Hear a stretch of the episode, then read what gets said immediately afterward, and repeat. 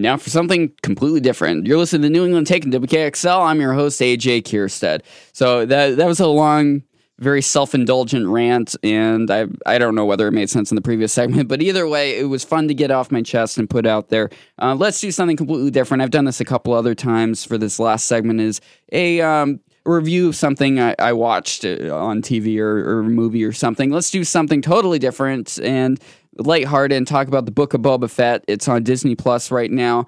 Um, I'm a total dork. I grew up watching the Star Wars original trilogy.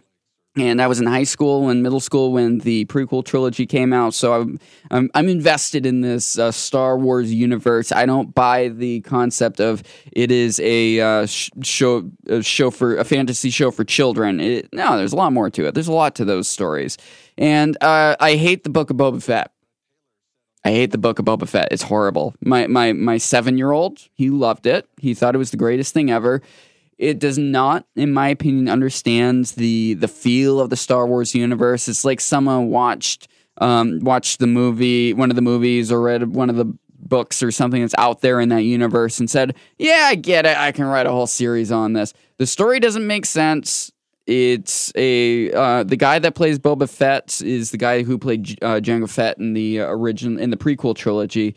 Um, he's I'm sorry, he's overweight and old, and it doesn't make sense. Boba Fett in the original series was this um, this tall, spry uh, bounty hunter that traveled the universe, killing people, galaxy killing people, and get, getting prisoners. And now we have Boba Fett, the this large old man uh, who's push, who's around sixty, um, who relies on this one other assassin that's with him, Strand, who, who's um, the actress is amazing, who, by the way, is the same age as him within two years. The two of them are the same age. Consider that for a while. My wife didn't believe me when I told her that. Um, it, it doesn't make sense. It's also basically The Mandalorian season 2.5. Um, the Mandalorian is not is not this great masterpiece, but it's a fun show. It's like it it's it's uh, it's entertaining. Like there's a bit of you of uh, world building when it comes to it.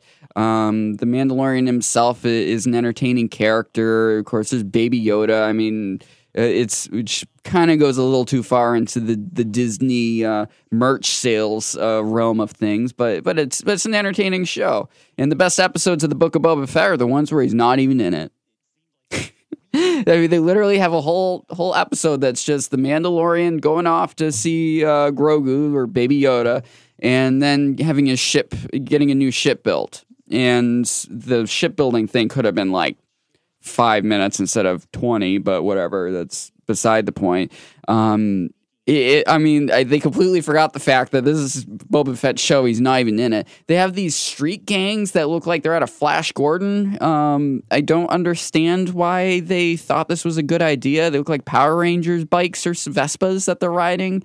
It makes no sense. The uh, the it's supposed to be politics oriented with regards to how this corrupt city runs. It doesn't make any sense whatsoever who's actually in charge. Um, they have some Hutts with like uh, like Jabba the Hutt is the the throne that Boba Fett took over, and the Hutts show up randomly and then say, "Oh, you're fine," and just leave. Okay.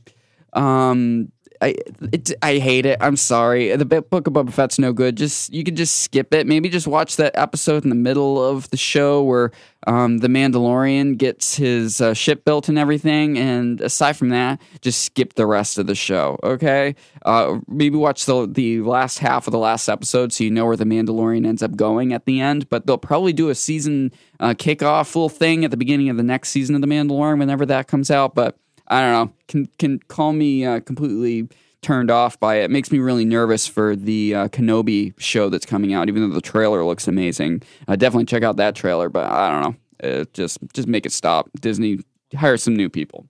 All right, that's it. You're listening to New England Taken to WKXL. We'll be back next week.